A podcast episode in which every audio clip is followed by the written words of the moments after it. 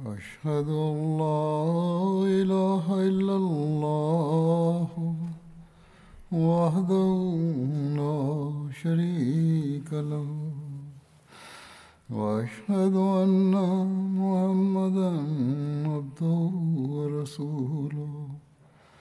أما بعد فأعوذ بالله من الشيطان الرجيم.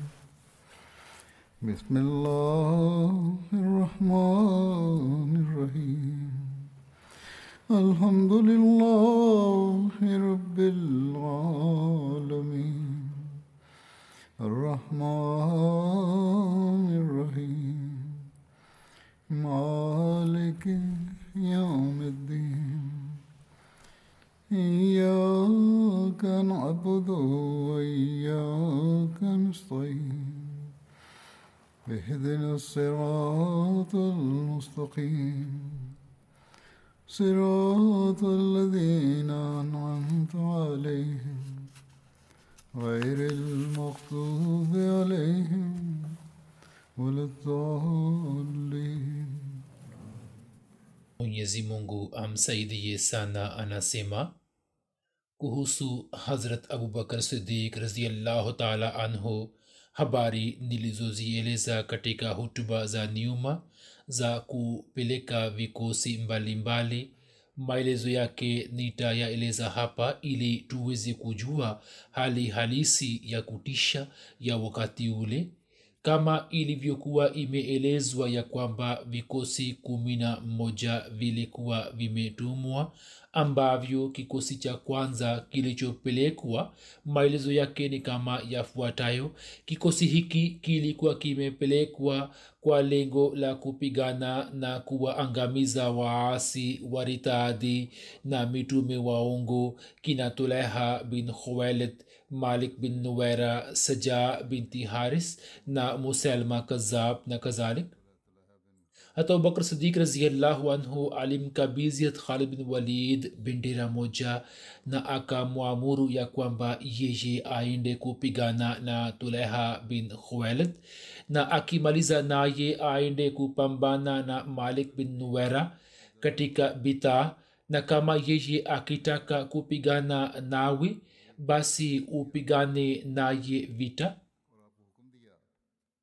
bita ni jina la chimchim moja katika eneo la banu asad. Vita hiyo ilikuwa imetokea kule.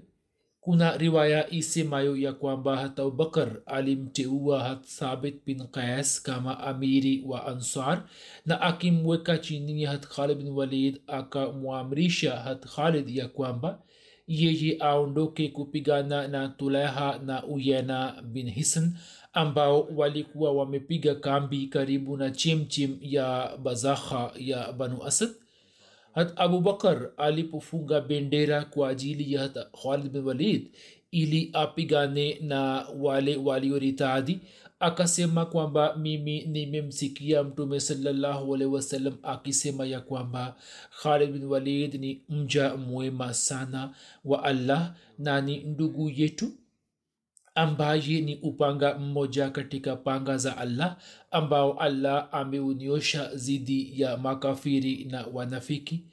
Hat abubakar akamtuma hat khala bin walid kwenda kwa tuleha na uyena utambulisho mfupi wa wapinzani hawa wawili ni kama ufuatao tuleha asadi alikuwa mmoja kati ya manabii waongo ambaye katika siku za mwisho za maisha matakatifu ya mtume salallahu alehi wasallam alidai kuwa nabii. Jina lake lilikuwa tuleha bin khuwailad bin nofal bin nazala asadi.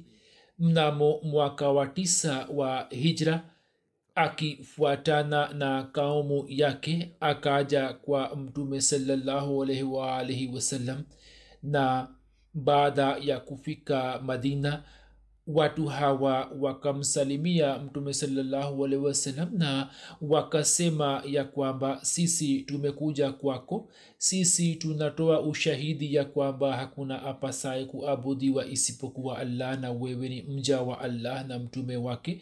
Kisha tulaha akasema kwamba ijapokuwa wewe hujamtuma yoyote ili yeye angetuambia kuhusu madhai yako nasi tunawatosha wale walio nyuma yetu watu hawa wakarejea makwao na katika maisha ya mtume salallahu alehi wasallam tulaha akaritadi na akadai kuwa mtume na akaifanya sumira kuwa kituo chake cha kijeshi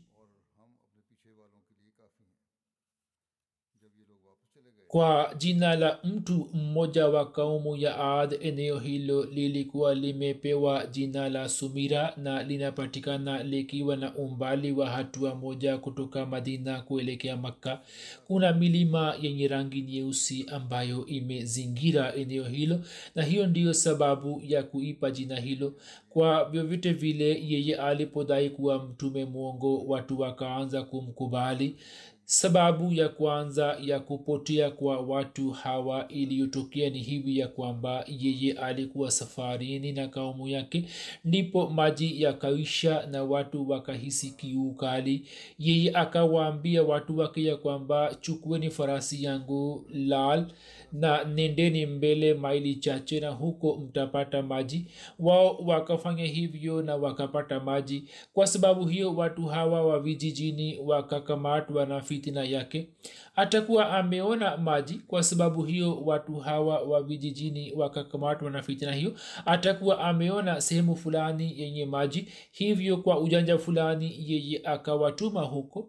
Na watu wasiokuwa na elimu kubwa wakashikwa na fitina yake jambo jingine ambalo yeye alikuwa amelifanya ni hili ya kwamba yeye alikuwa amefuta sijda katika swala na akasema kwamba hakuna haja ya kusujudu katika swala na alikuwa anasema kwamba wahyi unashuka juu yake kutoka mbinguni na alikuwa anaeleza mbele ya watu maandiko mbalimbali yenye fasaha na balagha kama wahyi historia inatuambia ya kwamba katika zama za ujahilia makuhani kwa kuwaelezea watu maandishi yenye fasaha na balagha walikuwa wanaonyesha haiba juu yao na tulaiha pia alikuwa kuhani.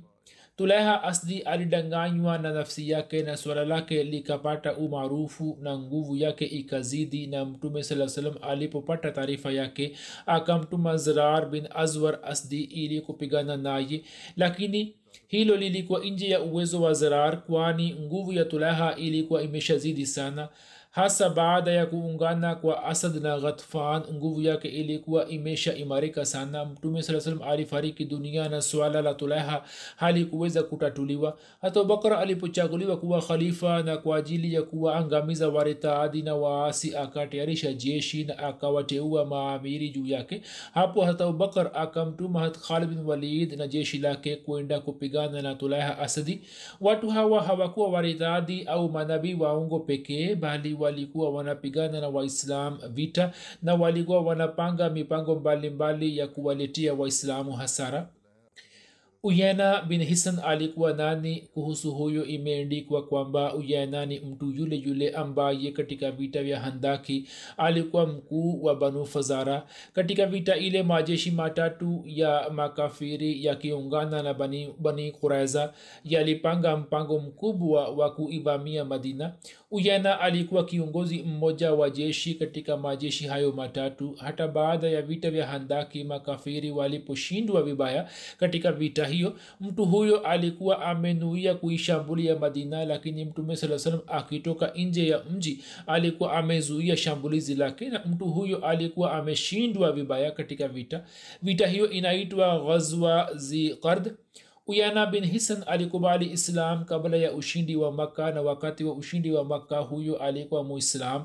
Pia alishiriki katika vita vya hunain na taif mnamo mwaka wa tisa hijra mtume alimtuma na wapanda farasi hamsini kwenda kupigana na banu tamim.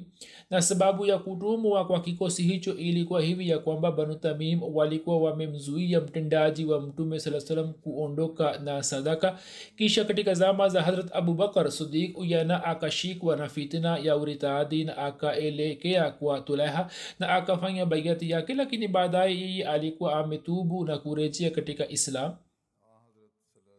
watu hawa walikuwa wanapigana zidi ya islam kisha wakasilimu kisha wakaritadi na kuanza kupigana na waislamu. Kisha imeendikwa ya kwamba abas na zubian na wenzao walikusanyika katika eneo la buzakha na tulaiha akawatumia ujumbe banu judila na ghaus ambao walikuwa sehemu mbili za kabila la te ya kwamba nini njoni kwangu mara moja baadhi ya watu wa makabila hayo wakamfikia na pia wakawachochea wenzao ili nao pia waje kukutana naye.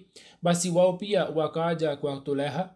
Hat abubakar kabla ya kumtuma hat khalid bin walid kwenda zulkasa akamwambia hat adi ya kwamba wewe nenda kwa kabila lako te wasije wakapigana nasi vita na waangamie hat adi. Akawaendea na akawazuia katika zarba na gharib na akawaita katika islam na akawafahamisha na akawaogopesha. Zarba pia ni sehemu moja katika eneo la ghatfan na pia inasemwa kwamba katika banu murra hiyo ilikuwa chemche moja ya banu auf khalid bin walid akaelekea nyuma ya hat adi hat abubakar alikuwa amemwamuru ya kwamba yeye aanze kushughulikia pembezoni mwa kabila la tee kisha aelekee buzakha na kutoka huku aende butaha na akimaliza nao aende kubaki kule kule hadi apate amri mpya hat abubakar akasema ya kwamba yeye mwenyewe anaelekea khaibar na habari hiyo ikashamiri kwa watu ya kwamba abubakar mwenyewe anaelekea khaibar na akirejea kutoka khaibar atakuja kuungana na khalid katika maeneo ya mlima wa salma. Riwaya ya pili inatuambia ya kwamba abubakar alikuwa amepanga mpango huo ili maadui wakipata habari hiyo washikwe na haiba wakifahamu ya kwamba kuna jeshi jingine la waislam ilhali yeye alikuwa ameshatuma jeshi zima pamoja na khalid khalid akaelekea huko na akitoka buzakha akaelekea aja. Aja na salma ni milima miwili. Kuhusu salma imeshaelezwa hapo kabla ambayo ni upande wa kushoto wa samira. Na sawa na kauli moja aja ni mlima mmoja wa banute kwa vyote vile khalid akaonyesha kwamba yeye anaelekea upande wa khaibar kisha kutoka huko atarejea kupambana na te kwa mujibu wa mpango huo watu wa kabila la te wakaendelea kukaa katika sehemu yao na hawakuenda kuungana na tulaha. Hat adi pia akawajia na akawaita kwenye islam wao wakasema kwamba sisi hatutamtii abulfasil kutoka abulfasil walikuwa wamemaanisha hat abubakar sidik fasil maana yake ni mtoto wa ngombe au ngamia ambaye awe amepoteza mama yake au ambaye awe ameachishwa maziwa. Kwa kuwa bakar na neno la fasil maana yake ni mtoto wa ngamia hivyo baadhi ya watu kwa nia ya istihzai walikuwa wanamwita hata ubakar kwa jina la abulfasil yani baba wa mtoto wa ngamia hatadi akawaambia ya kwamba kuna jeshi linalokuja kwenu kwa kasi ambalo kamwe halitawarhimuni na litawaueni mpaka hakuna atakayeweza kupata amani. Mimi nimejaribu kuwafahamisheni. Sasa ni juu yenu kwamba mnafanya nini. Sawa na riwaya moja yeye akawaambia watu wa kabila lake ya kwamba kisha wakati ule nyini mtamkumbuka hat abubakar kwa kunia ya fahlul akbar fahl maana yake ni mnyama dume yani kwa sasa nyini kwa kumfanya istihzai mnamwita kama mtoto mdogo wa ngamia lakini wakati ule mtalazimika kumwita kwa jina la fahlul akbar yani ngamia dume aliye imara watu wa kabila la taya baada ya kumsikia adi wakamwambia kwamba haya basi wewe nenda ukakutane na jeshi hilo na ulizuie ili wao wasitushambulie hadi sisi tuwaite watu wetu warejee waliopo katika buzaha sisi tuna wasiwasi kwamba kama tutampinga tulaha ilhali wenzetu wapo chini ya utawala wake basi tulaiha atawaua wote na atawateka jambo hili lilikuwa maarufu na mashuhuri kuhusu tuleha ya kwamba yeye haachi maadui zake. Hivyo watu wa kabila la taa wakamwambia hat kwamba kwa kuwa kuna ndugu zetu ambao wapo katika jeshi lake kama sisi tutaingia katika islam au yeye akijua tu kwamba tuna nia ya kusilimu basi yeye atawaua wote hat adi akampokea khalid bin walid katika eneo la suna suna pia ni sehemu moja inayozunguka madina hat akasema khalid wewe nipatie muhula wa siku tatu wanajeshi mia tano watakuja kuungana nawe na ukiwa pamoja nao uwashambulie maadui na jambo hilo ni bora kuliko kuwaingiza katika jahanamu yani watu wa kabila la te watakuja na wataungana na jeshi lako khalid akakubali pendekezo lake hat adi akaja kwa kaumu yake na wakati ule watu wa kabila la taa walikuwa wameshawatumia wenzao watu ili warejee kutoka buzaha watu wa kabila la taa wakawatumia wenzao ujumbe huu ya kwamba wao warejee mara moja kwani waislam kabla ya kuvamia jeshi la tulaha wamenuia kuwa vamia wao yani kabila la taa hivyo wao warejee mara moja na wazuie shambulizi hili wakafanya hivyo basi watu wao wakawarejea. Kama wao wasingefanya hivyo basi tulaiha na wenzake wasingewaacha hai. Kisha adi akamwambia khalid kwamba kabila lake limesilimu tena. Mwandishi mmoja ameandika ya kwamba hii ni kazi kubwa aliyofanya adi ya kwamba yeye aliita kaumu yake kuingia katika jeshi la islam kushiriki kwa banu katika jeshi la khalid bin walid kulikuwa mwanzo wa kushindwa kwa maadui wa islam kwani kabila Taya lilikuwa linahesabiwa katika makabila yenye nguvu sana ya uarabuni na makabila mengine yalikuwa yanaelewa umuhimu wake na yalikuwa yanaogopa kutoka kabila hilo. Katika maeneo yao watu hawa walikuwa na heshima kubwa sana na nguvu. Makabila ya jirani yalikuwa yanatumia njia mbalimbali za kujenga nao urafiki. Kisha khalid akitoka huko na akiwa na nia ya kupambana na jadila akaelekea unsar. Unsar pia ni jina la chemchem moja ya kabila tee na kulikuwa na makazi ya watu yaliyokuwa yameizunguka chemchem hiyo. Hat adi akamwambia khalid kwamba mfano wa kabila tee ni kama ndege na kabila jadila ni mkono mmoja katika mikono miwili ya kabila taya wewe nipatie muhula wa siku chache huenda allah awaongoze watu wa jadila vile vile. Na bila vita watu hawa wajirekebishe kama vile allah amewaongoza ghaos yani tawi jingine la kabila taya ha khalid akafanya hivyo. Hat adi akawajia watu wa jadila na akaendelea kuongea nao hadi wao wakafanya baiati hat adi. Na hat adi akamtumia hat khalid habari hiyo njema ya kusilimu kwao na akiwa na wapanda farasi elfu moja wa kabila hilo akaja kuungana na waislam. Kabila la taa liliposilimu hat khalid akaelekea kupigana na tulaha asdi hat khalid bin walid alipofika karibu na maadui akawatumia kina hat kasha bin mihsan na hat sabit bin akrab ili walete habari ya maadui upande mmoja watu hawa walifika karibu na maadui na upande wa pili tulaiha na ndugu yake salma wakatoka kuangalia hali halisi. Salma akamshambulia thabit mara moja na akamua shahidi. Na tulaiha alipoona ya kwamba ndugu yake amemua adui wake hapo akamwita kuja kumsaidia zidi ya ukasha kwamba njoo unisaidie waila mtu huyo ataniua tu. Hivyo wote wawili wakamshambulia ukasha na wakamua shahidi na wakarejea katika kambi zao. Kuna riwaya inayosema ya kwamba khalid alipotuma hat ukasha na hazrat thabit ansari ili walete taarifa ya adui. Hapo ndugu yake tulaiha hibal akakutana nao njiani na hawa wakamua hibal. Jambo hilo lina ukweli kiasi gani mwenyezi mungu anajua au yeye alikuwa ameanzisha vita na vita ikatokea ndipo akauawa? Kama riwaya hiyo ni sahihi kwa vyovyote vile watu hawa walikuwa wamekwenda kuleta taarifa tu na nia yao haikuwa kupigana vita. Tulaiha alipopata habari ya kuuawa kwa ndugu yake hibal akatoka na ndugu yake mwingine yani salama tulaiha akamua hat ukasha na ndugu yake akamua hat thabit na kisha wakarejea katika kambi yao khalid akasonga mbele na jeshi lake hadi akafika huko ambako hat sabit.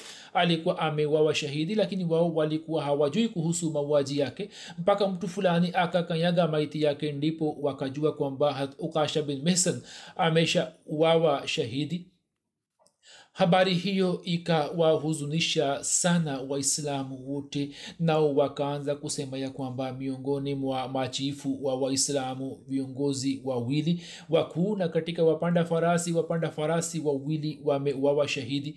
Alkhalid kwa kuona hali hiyo akaanza kupanga safu za jeshi na akaandaa jeshi lake kwa ajili ya vita na akarejea upande wa kabila la tee kuna riwaya inayosema hat adi bin hatim anasema ya kwamba mimi nilimtumia hat khalid bin walid ujumbe ya kwamba njoo kwangu na uishi kwangu kwa siku kadhaa. Mimi nitawatumia makabila yote ya te wajumbe wangu na idadi uliyo nayo ya waislamu katika muda huo. Mimi nitakukusanya jeshi zaidi yake na kisha mimi mwenyewe pia nitaenda pamoja nawe ili tupigane na maadui. Basi khalid akaenda kwake kuna riwaya nyingine isemayo ya kuwa khalid alikuwa amepiga kambi katika eneo la urak katika kijiji cha salma lakini sawa na riwaya ya pili alikuwa amekaa katika eneo la aja. Na kutoka hapo hat khalid alipanga jeshi lake ili kupigana na tulaiha na katika eneo la buzaha wote wakapigana vita watu walipoanza vita uyena akiwa na watu mia saba wa banu fazara akapigana chini ya uongozi wa tuleha uyena na tuleha wakaungana kwa pamoja zidi ya waislam na wakapigana vita tulaiha alikuwa ameketi katika ua wa hema lake akiwa amejifunika na shuka. Huyu alikuwa amejifanya kuwa nabii hivyo akaendelea kuketi katika hema lake na alikuwa anatoa habari za ghaibu. Alikuwa akisema nini mwende mkapigane vita? Mimi ilhali nitawaambieni kuhusu matokeo ya vita. Na watu wake walikuwa wakipigana vita uyena alipopata shida kubwa katika vita na akapata hasara kubwa yeye akaja kwa tulaha na akasema je jibraili bado hajaja kwako? Tunakaribia kushindwa katika vita. Wewe unadai ya kwamba mimi napata wahyi na ufunuo na jibraili ananiambia kuhusu matokeo ya vita. Sasa niambie kama kuna matokeo yametoka je jibraili bado hajaja akasema bado ujana akarejea na akaanza kupigana vita lakini pale alipata shida kwa mara nyingine akamjia tulaiha na akasema ole wako je jibraili bado hajaja?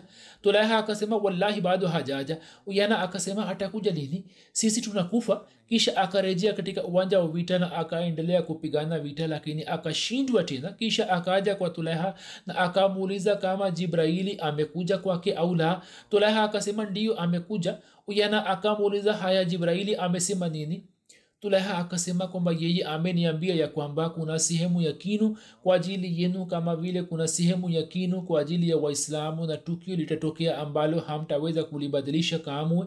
Uyana akajisemea moyoni kwamba allah anajua ya kwamba hivi karibuni yatatokea matukio ambayo nyini hamtaweza kuyabadilisha. Kisha yeye akaja kwa kaumu yake na akawaambia eni banu fazara wallahi tulaiha ni mwongo mkubwa basi nyini murejee nyuma. Hapo banu fazara wote wakasitisha vita. Watu wa tulaiha waliposhindwa wakakimbia na wakajumuika kwa tulaiha na wakamuuliza ya kwamba unatuamuru nini? Tulaiha alikuwa ameshatayarisha farasi kwa ajili yake na kwa ajili ya mkewe nawar alikuwa amemwandalia ngamia. Ye akainuka na akapanda juu ya farasi yake na akampandisha mkewe kisha akakimbia na na akawaambia wenzake kwamba yeyote ambaye ana uwezo wa kufanya hivyo kama nilivyofanya mimi basi afanye na asalimishe ahali zake. Kimbieni tu kutoka vita kisha tulaha akachagua njia ya hushia hadi akafika siria na kundi lake likatawanika na kusambaratika na wingi wao allah akawafisha yani wengi wakauawa. Sawa na riwaya moja tulaha baada ya kukimbia uwanja wa vita akaenda kuishi kwa banu qalb katika naka na huko akasilimu. Naka pia ni sehemu moja inayopatikana katika maeneo ya taif na pia inasemwa ya kwamba akaendelea kuishi kwa banu qalb hadi kifo cha hat abubakr sidik raziallahu taala anhu. Banu amir wakiwa na viongozi wao na wengine walikuwa wameketi kwake na hiyo ndiyo iliyokuwa hali ya makabila ya sulaim na hawazan kisha kwa mpango wa allah banu fazara na tulaiha waliposhindwa vibaya makabila haya yakaja yakisema kwamba dini tuliyokuwa tumetoka tunaingia tena katika dini hiyo hiyo wao wenyewe wakaja na wakaingia katika islam na wakasema kwamba sisi tunamwamini allah na mtume wake salallahu alaihi wasallam na kuhusu mali na nafsi zetu tunakubali hukumu ya allah na mtume wake. Katika tarikh tabri kuna riwaya isemayo kuwa baada ya kushindwa kwa watu wa bazakha banu amir wakaja na wakasema sisi tunaingia katika dini ambayo tulikuwa tumeacha. Hat khalid akapokea baiati yao kwa sharti hili kwamba kwa sharti ambalo alikuwa amepanga na watu wa buzakha yani asad ghatfan na ta na wote wakaingia katika islam na wakakubali kutii. Bayati hiyo ilikuwa na maneno yafuatayo ahadi ya allah inachukuliwa kutoka kwenu ya kwamba nini lazima mtamwamini allah na mtume wake na lazima mtasimamisha swala na mtatoa zaka na kwa misingi hiyo hiyo mtafanya bayati kwa niaba ya watoto na wanawake wenu. Hapo wao wakasema kwamba ndio naam.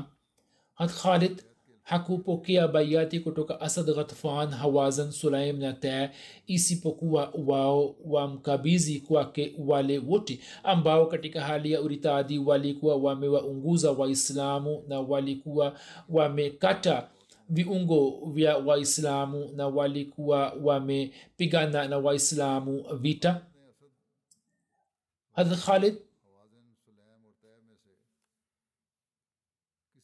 khalid akapokea baiati yao kwa sharti hili tu ya kwamba mutu kabizi watu wenu ambao walikuwa wamewaua waislam na kuteketeza nyumba zao na kuwaunguza waislamu katika moto na kukata viungo vyao na kuwachoma motoni akasema kwamba mkini kabizi wahalifu ha, wahalifu hawa wote ndipo mimi nitapokea baiati yenu. Yani wahalifu wote waletwe kwangu na munikabizi kisha nitapokea baiati yenu. Basi makabila yote yaka yakamkabizi wahalifu wote na khalid akakubali baiati yao.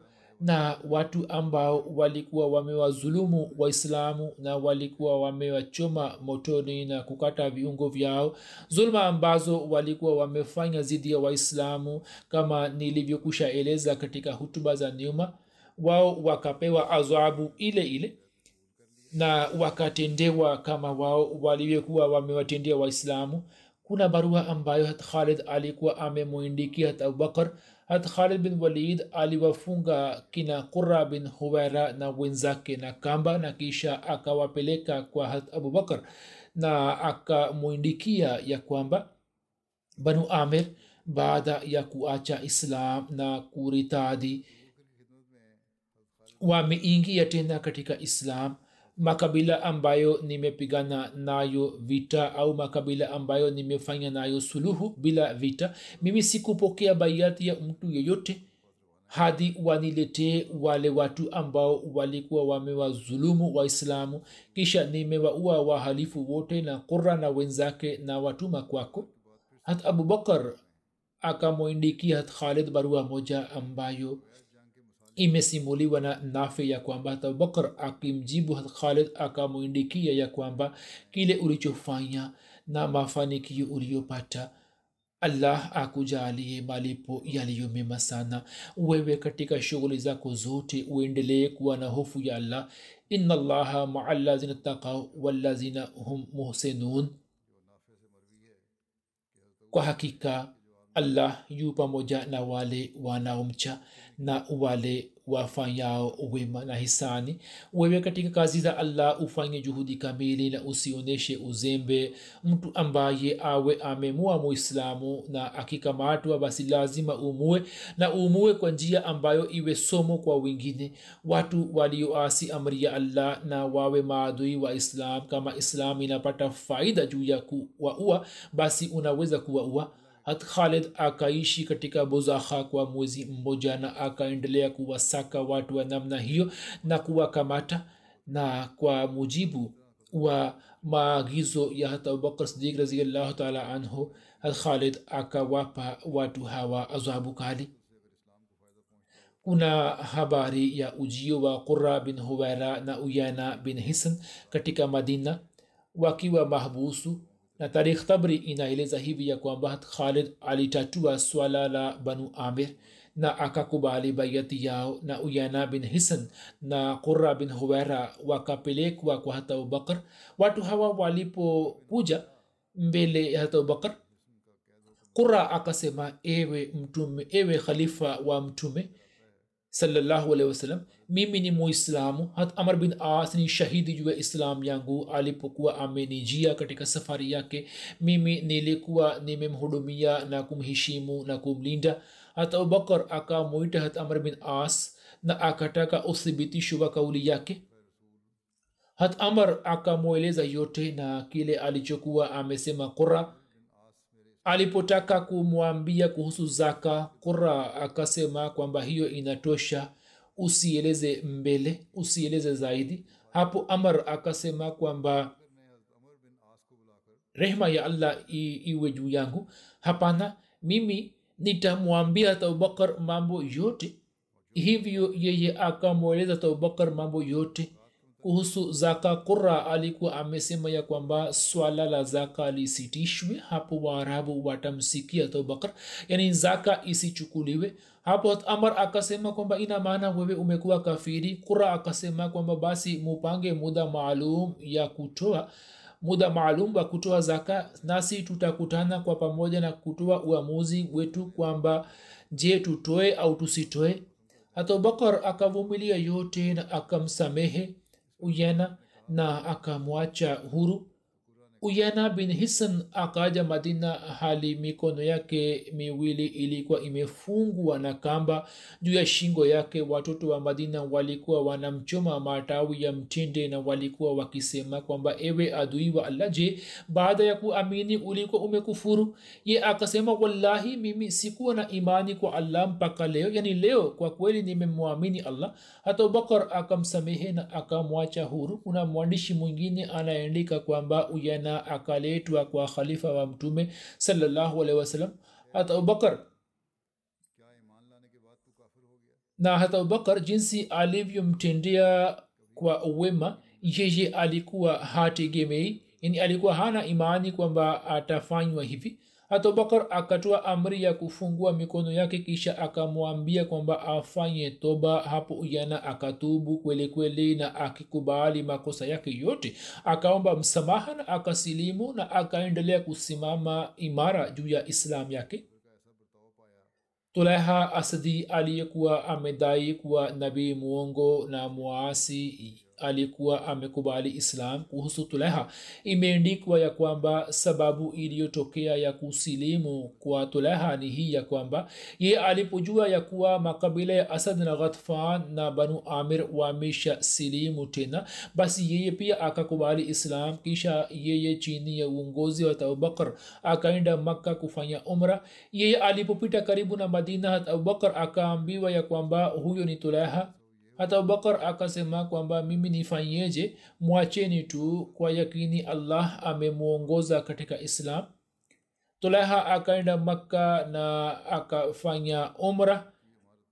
Kisha hat umar alipochaguliwa kuwa khalifa yeye akaja kwa hat umar kufanya baiati yake. Hat umar akasema kwamba wewe ni muaji wa kwashana na thabit. Wallahi mimi siwezi kukupenda tuleha akasema kwamba ewe amirulmuminin wewe unahuzunika kuhusu wale ambao allah amewajalia heshima kwa mkono wangu yani kwa kupitia kwangu yani wao wakauawa shahidi nami siku uwawa na mikono yao.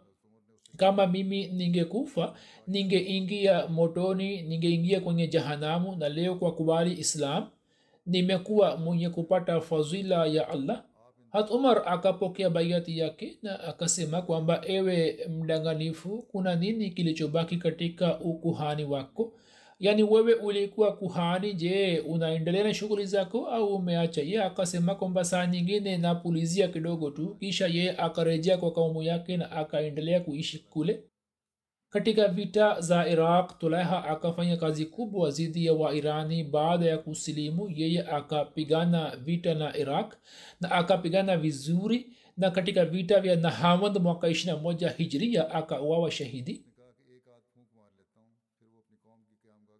Safari ya khalid bin walid kuelekea zafar ambayo ni sehemu fulani na kuelekea kwa umme zimal salma binti umme qirfa. Jina la umme zimal lilikuwa salma binti malik bin huzaifa ambaye alikuwa anafanana na mamake umme qirfa binti rabia. Yeye katika heshima na umaarufu alikuwa anafanana na mamake naye alikuwa na ngamia wa umme qirfa utambulisho wa umeghirfa ndio huu ya kwamba jina la umeghirfa lilikuwa fatuma binti rabia naye alikuwa chifu wa banu fazara. Na katika nguvu na maandalizi ya ulinzi yeye hakuwa na mfano wake. Katika nyumba yake panga hamsini zilikuwa zikininginia kwa muda wote na watu hamsini wenye silaha walikuwa wanamlinda na wote hawa walikuwa watoto wake na wajukuu zake. Mtoto wake mmoja alikuwa anaitwa ghirfa na kwa sababu hiyo kunia yake ilikuwa ume ghirfa ila hali jina lake halisi lilikuwa fatuma binti rabia. Nyumba yake ilikuwa pembeni mwa wadil qura ambayo ilikuwa na umbali wa safari ya mausiku saba kutoka madina. Mwaka wa sita hijra kikosi kimoja kilikuwa kimetumwa kwake. Sababu moja ya kuelekea kwake ilikuwa ndiyo hii ya kwamba yeye alikuwa amepanga mpango na njama ya kuivamia madina na kumua mtume salallahu wa wasallam kuhusu habari hiyo mwandishi mmoja ameandika kwamba safari moja yeye alitayarisha kikosi cha watoto na wajukuu zake wapatao thelathini na akawaambia kwamba waishambulie madina na wamue mtume saa salam hivyo waislamu walikuwa wamemua mama huyo mwenye fitina sababu nyingine ilikuwa ndiyo hii ya kwamba said bin haris alipoenda siria kwa lengo la kufanya biashara naye alikuwa amebeba mali za masahaba wengine. Pia ye alipofika katika wadil qura watu wengi wa banu badar wakatoka na wao wakawapiga zaid na wenzake na wakapora mali yote. Has zaid akarejea na akamweleza mtume saa salam kuhusu tukio hilo. Nabii salallahu alehi wasalam akatuma kikosi kimoja pamoja naye ili washughulikie majambazi hawa tukio la ume zimal salma ambaye alikuwa binti wa ume ghirfa ni hili ya kwamba baadhi ya watu wa ghatfan te sulaim na hawazan ambao walikuwa wameshindwa katika buzakha wakakimbia na wakafika kwa ume zimal salma binti malik na wakaahidi kwamba wao wataungana naye na watapigana na waislam hadi wa uwawe na kamwe hawatarudi nyuma. Watu walioshindwa wa ghatfan wakajumuika katika zafar zafar ni sehemu inayopatikana katika njia iendayo basra na madina na huko kuna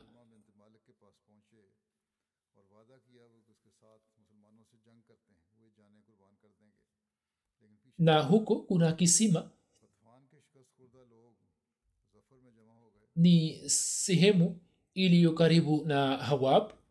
Hawab pia ni eneo linalopatikana kati ya madina na basra na kuna kisima huko. Katika sehemu hiyo umezimal akawachochea watu hawa na akawaamuru kupigana vita na waislam na akazunguka katika makabila mbalimbali mbali, na akawashinikiza na akawachochea zidi ya khalid bin walid. Hadi wao wakakusanyika kwake na wakawa tayari kupigana na waislam. Mama huyo alikuwa amewachochea watu wake ili wapigane na waislamu. Hivyo watu wakajumuika kwake. Katika uhai wa ume ghirfa alikuwa ametekwa na waislamu na kuletwa kwa hat aisha. Na hat aisha alikuwa amemwacha huru. Akaishi kwa hat aisha kwa muda kisha akarejea kwa kaumu yake. Na kisha akaenda huko na akaritadi hat khalid alikuwa anashughulikia mambo ya mahabusu na mambo ya zaka na mahubiri ya islam ambapo akapata taarifa ya umme zimal na akajitokeza kupigana naye. Mwanamke ambaye nguvu yake ya kijeshi ilikuwa imeshazidi sana na alikuwa amekwisha imarika mno had khalid akasonga mbele kupigana na majeshi ya umezimal na vita kali ikatokea kati yao wakati ule ume zimal salma alikuwa amempanda ngamia ya mama yake na vita kali ikatokea baina ya majeshi mawili. Ume zimal akiwa amepanda ngamia alikuwa anawachochea majeshi yake kwa hutuba zake na waritadi walikuwa wanapigana vita kwa ushujaa mkubwa. Kulikuwa na ngamia mia moja waliokuwa wamemzunguka ngamia wa ume zimal na mashujaa wakubwa wakubwa walikuwa wamepanda juu yao na walikuwa wanamlinda umezimal kwa ujasiri mkubwa. Wapanda farasi waislamu wakajaribu sana kufika karibu na umezimal lakini kila mara wakasukumwa nyuma na walinzi wake. Baada ya kuwaua wanajeshi mia moja waislamu wakafika karibu na ngamia yake na wakakata miguu yake na wakamua umezimal watu wake walipomwona kwamba akiwawa aki na kuanguka chini wakakosa nguvu na wakaanza kuchanganikiwa na kukimbia uwanja wa wita na hivyo moto wa fitna hiyo ukapoa na katika sehemu ya kaskazini mashariki mwa uarabuni fitna hiyo ya uritadi na uasi ikafikia tamati yake. Hakhalid akampeleka hata abubakar habari njema ya ushindi huo.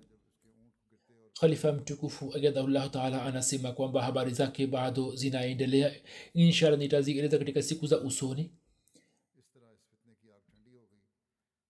Kwa sasa namalizia hapa hapa. Wakati huu nitaeleza kuhusu marehemu wawili na nitasalisha jeneza yao baada ya swala ya ijumaa. Marehemu wa kwanza ni bi sabra begam sahiba mke wa rafik ahmad bat sahib wa sialkot ambaye siku chache zilizopita alikuwa amefariki dunia. Inna lillahi wa inna ilaihi rajiun. Kwa fadhili ya allah alikuwa musi kuna mtoto wa marehemu ambaye ameandika kuhusu mama yake ya kwamba mama yetu alikuwa na swali sala tano na sala ya tahajudi bila kukosa. Alikuwa mwenye kufanya maombi mengi mkarimu na mwenye kuwatumikia maskini kwa wema. Alikuwa na uhusiano imara na ukhalifa na upendo mkubwa. Alikuwa anasikiliza hutuba na alikuwa akiwaheshimu sana wakfin kuna kijana wake nasim bat sahib ambaye ni mbashiri wa jumuiya nchini nigeria na kwa sababu ya kuitumikia jamaati nje ya nchi yeye hakuweza kushiriki katika mazishi na jeneza ya mama yake. Hivyo ninasalisha jeneza yake familia yake familia yake nzima mume wake na watoto wake na wajukuu zake wapo katika mstari wa mbele katika swala la kuitumikia jumuiya. Marehemu anayefuata ni bi suraya rashid sahiba aliyekuwa mke wa rashid ahmad bajwa sahib. Aprili aprili ishirini alifariki dunia katika nchi ya canada. Inna wainalahi wa rajiun. Marehemu alikuwa mwanamke mwema na mcha mungu mwenye kuwatumikia wageni na wa, wa maskini kwa moyo wote. Kwa muda mrefu akaendelea kutoa huduma kama sadr lajna ya majlisi yake katika jamaati yake pia akapata fursa ya kuwafundisha watoto qurani tukufu akawafundisha watoto wengi na kisha kwa ajili ya kuwalea watoto wake na kwa ajili ya kuwapatia malezi bora yeye akahamia rabwa amesema kwamba alikuwa amehamia rabwa kwa ajili ya kuwalea watoto wake vizuri. Marehemu alikuwa musi. Kuna mtoto wake mmoja bwana safir bajua sahib.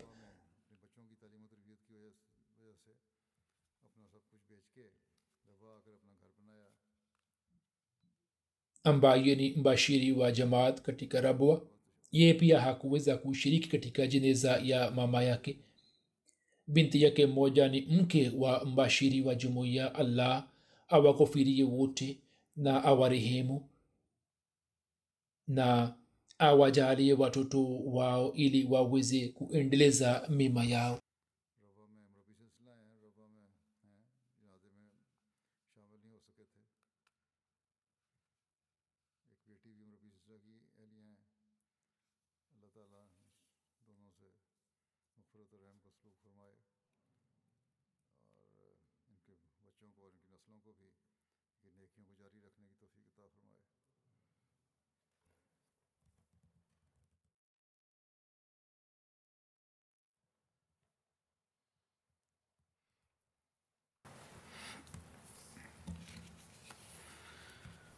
الحمد لله الحمد لله نحمده ونستعينه ونستغفره ونؤمن به ونتوكل عليه.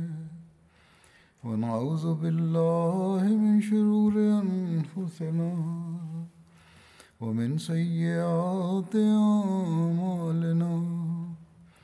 من يهده الله فلا مضل له ومن يضلل فلا هادي له.